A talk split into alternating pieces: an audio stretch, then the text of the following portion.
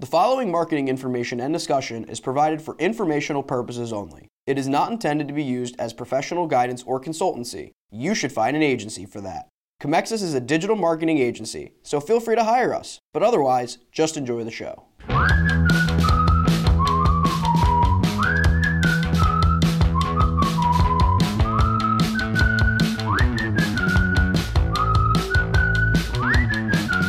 Everyone. Welcome to The Buyer's Journey by Comexis, a discussion based podcast on the ever changing marketing landscape that affects how your customers and clients purchase, ultimately optimizing your marketing efforts.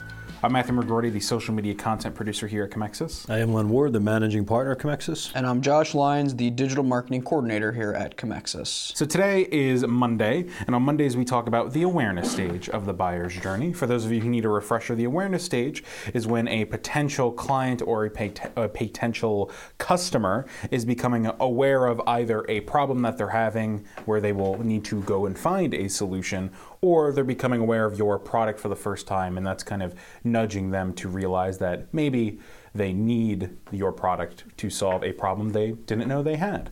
So today, uh, specifically, we're looking at the U.S. Parents 2009 eMarketer report that just came out a few days ago. It is a massive, I think it's about 30 pages or so report. Very good. Definitely check it out. It'll be a link in the blog description, um, and it's all about parents' use of social media, how they feel about their kids using social media, and some other things like that. And obviously, in the awareness stage, social media can play uh, a big aspect. So, Len, could you just talk very briefly about?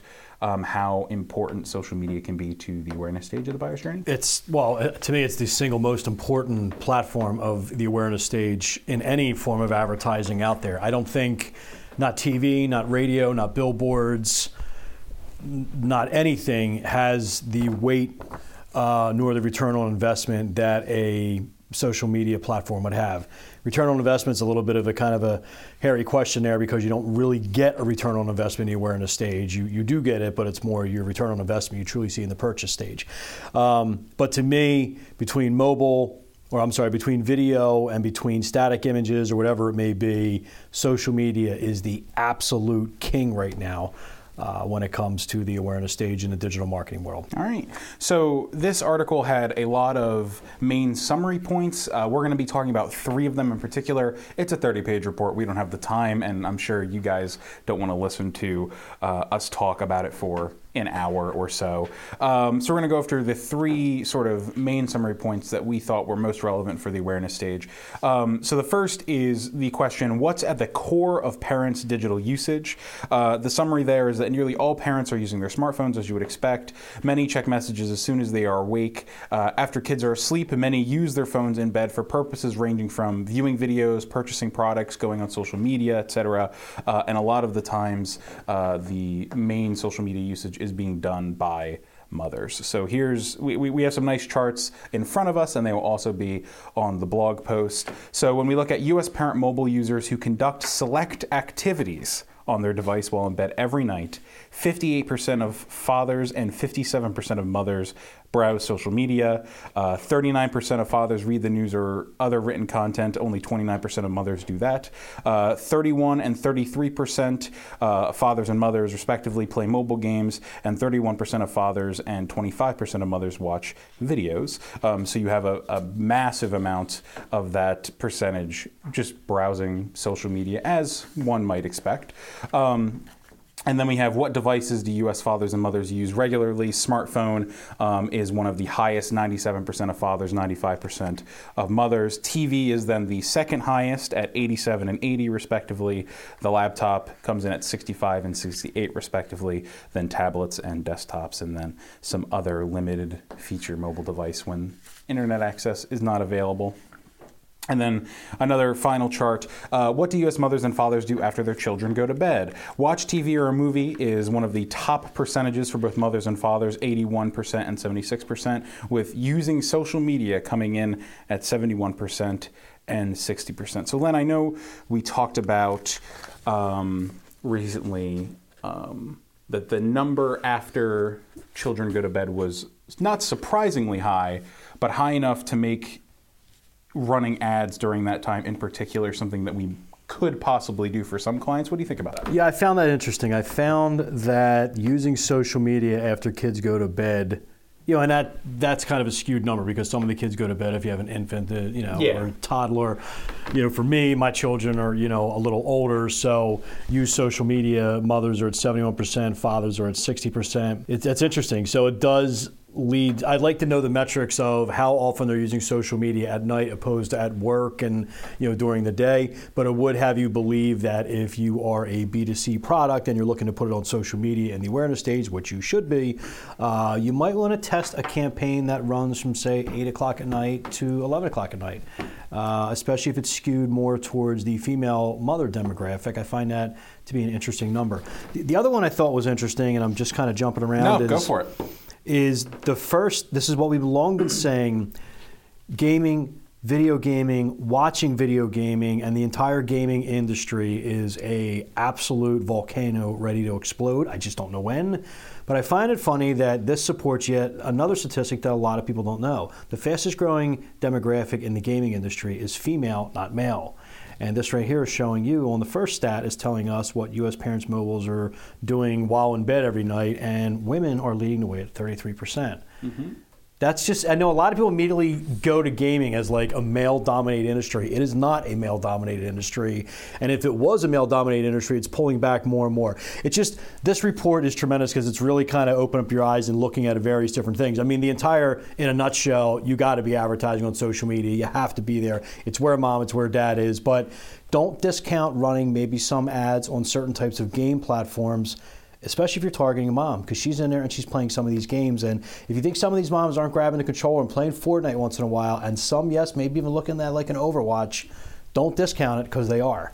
So I found it interesting. Yeah, there was a stat that came out, I believe it might have been a year or two ago, that talked about how um, when you average how many people are gamers in the broad sense, because there's tons of people who would not even think of themselves as a gamer, um, but that 51% were women, and that's because when you look at all games that get Yeah. played, Old school Candy Crush, all Yeah, that stuff. yeah, Yeah, so that, that, that counts. Yeah. yeah, Right. they all count. Um, so even though it, there's the perspective that um, gaming, the gaming industry as a whole tends to be more male focused, it you should not discount female viewership on things like Twitch, female. Um, player bases and, and things like that because um, women are out there and they're they're playing all kinds of different games.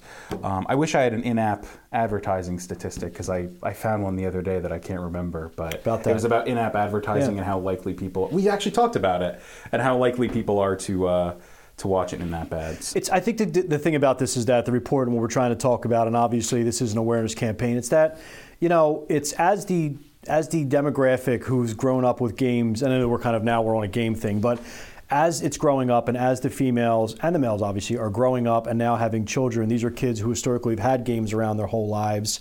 I'm probably the first generation to truly say between ColecoVision and all that, it's always been something around, but not at the accessibility that people have right now, obviously with things online. But now you're beginning to think about marketing in a whole different level. Like they're they're interpreting their their entertainment in a vastly different way. Yes, you're looking at social media, but yes, you're looking at gaming and so forth. So I just find this report, how mom and dad are interacting, very interesting because you would think right away, the heads at Madison Ave, okay, we got a brand new product and we're targeting 10 year old kids, we got to hit mom. Bam, we got to get commercials on certain sitcoms at night. They're not watching your sitcoms at night anymore. Fewer and fewer people are. But if you get that ad in on a gaming app, if you get that ad in on a social media uh, platform, or even potentially on like a Hulu or on demand type video, that is where they are. And I really believe that the actual ad world is still really, really behind when it comes to how to market mom and dad right now. I really believe that. Yeah, uh, Josh, what do you think about these numbers before we go on to, uh, and, and this is for any of the charts we've talked about, before we go on to the, the next little portion? Yeah, well, I mean, you guys both sort of handled most of what I was gonna say, but that's okay because I, I agree with Stole your thunder, sorry. Yeah, no, it's okay. Uh, I, I mean, I agree with most of it. The the one thing I did find interesting was I sort of painted a picture of like, you know, what are my mom and my dad doing when they, you know, I'm up late, but like I know what they're doing when when they're laying around in bed before they go to sleep. And when you go to the one where what devices do fathers and mothers use regularly. So obviously they both have a phone that they're on all the time. But what's interesting is that my mom keeps her phone plugged in next to her uh, dresser on her bed, and my dad actually keeps his phone down the hall in his office plugged in, and he has his own tablet that he sits on his like on the bed playing like Scrabble and all these other games, scrolling through social media, which shows on here that the fathers are 59% on tablets and the mothers are 52%. So I thought that was interesting. I go, oh wow, that really jumps into where you know my mom and mom, my mom and dad are in terms of uh, of devices. Yeah. And then when I go over to the, you know, what do U.S. mothers and fathers do uh, before their children go to bed? It's sort of the same idea where they'll both sit in bed and watch a movie or like watch like a TV show as they're um, as they're going to sleep. But at the same time, they're just like anyone's doing when they're watching TV, watching a game, watching anything, they're scrolling using social media. That hits the first two. Sometimes, because my mom's a talker, she'll be doing all three at once, where she'll have the phone on speaker, scrolling social media, and watching TV all at once, and that hits the top three. So it's it's not even like it's not even like you're you're just hitting one. It, they do like all three at the same time, and they happen to be the top three on the charts. Mm-hmm. So it, it, just looking at my personal life and just seeing how that runs, it hits spot on, and I can only imagine that it it it pretty much correlates on almost every single family like across the US and across the world when it comes to how they use their phones and and what their platforms they are and what tablets they use and it's it was just really cool how spot on it was to Yeah. my family. Yeah, I mean, I, I think these are these are solid numbers. I mean, I think about my mom. I still live at home, and she's on her phone all the time. I mean, it's her her main thing. She doesn't like tablets. She's tried them before, but get her on her phone. My dad something loves she's his used to. There you go. He loves it. Um, so now we're going to move on to the the next um, phase, which is how parents feel about their kids' digital usage. Len, you're the only person in this room that has kids. Uh, how do you feel about your kids' digital usage? You know, I'm I'm one of the people in the camps where I don't. We're never going back. We're never going back to the days of not having, you know, the phone and not having the tablet or the computer. Those days are done. I don't necessarily. I don't mind my kids being on there, and I don't even mind them being on there for a large amount of time because I think if you, if you limit and hinder your children on those types of things and I understand why parents would do that. The problem is is that this is the way they were born. This is this is a complete way of their everyday life. And I think for you to try to pull that away and say, well, you're only going to be on the phone maybe 30 minutes a day, that's completely your prerogative. I totally understand why you're doing that. But you are putting these children at a bit of a disadvantage going forward. I believe that my generation's gap compared to the generation of my children is probably, or maybe even my parents' generation, is the biggest gap we've almost have ever seen in the history of man. And I know that's a really big statement. But the way kids interact right now, the way they digest content right now, the way they react so quickly is unlike anything the world has ever seen, and it's in such a short amount of time. They can digest something in a two minute video that would have potentially taken my generation three months in a classroom to learn. It is a frightening, frightening aspect as to where it's going. That's why. I don't really mind my children kind of that's the way it is and that's the way life goes. Now with that all being said, I do think there should be a time when children should step back and not be about screen. They should be not be afraid to look at somebody in the white of the eyes, have a conversation and realize that yeah, there is life, you know, outside of a black screen. But I do think that holding them back from that and saying you can't do it that's just not my personal parental preference. Um, but I know that some of these parents here, if you look at some of these stats, this was a major concern for them.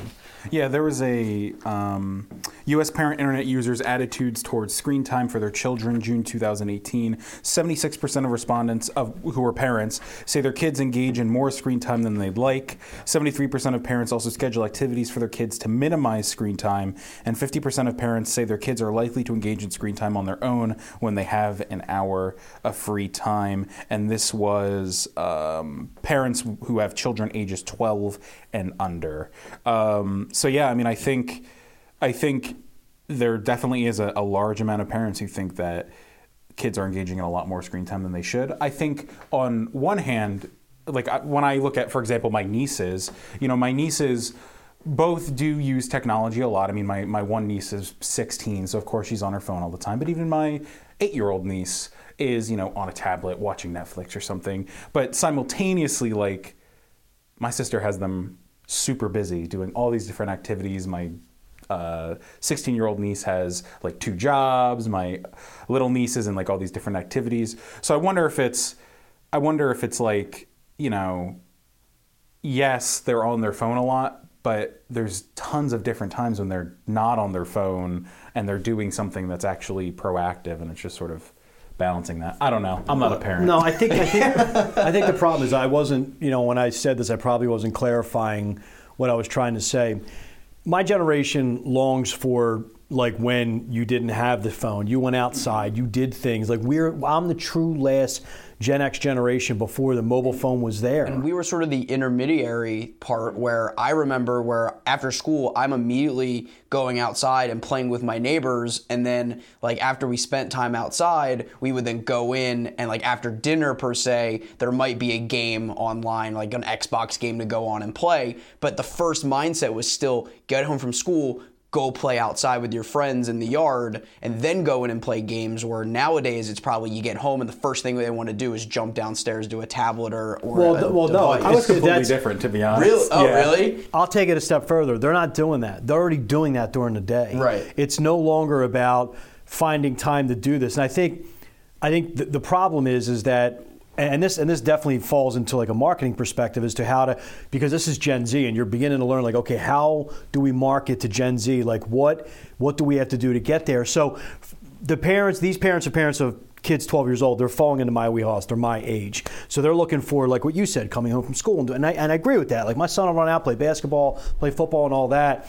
But his mentality is still they're digital they're digital this is what they do in their lives mm-hmm. and that's never going to go away so yeah it's it's it truly is you know when it, it really is kind of like a time, even my generation, if my great aunt and uncles would say, well, you should do this and do that and get away from the TV and all that. It's just, it's just, it's just accumulation of events that's happened right. throughout the history, man. We're never going away. And I'm telling you right now, by the time this generation gets into the workforce, they're going to kill us all.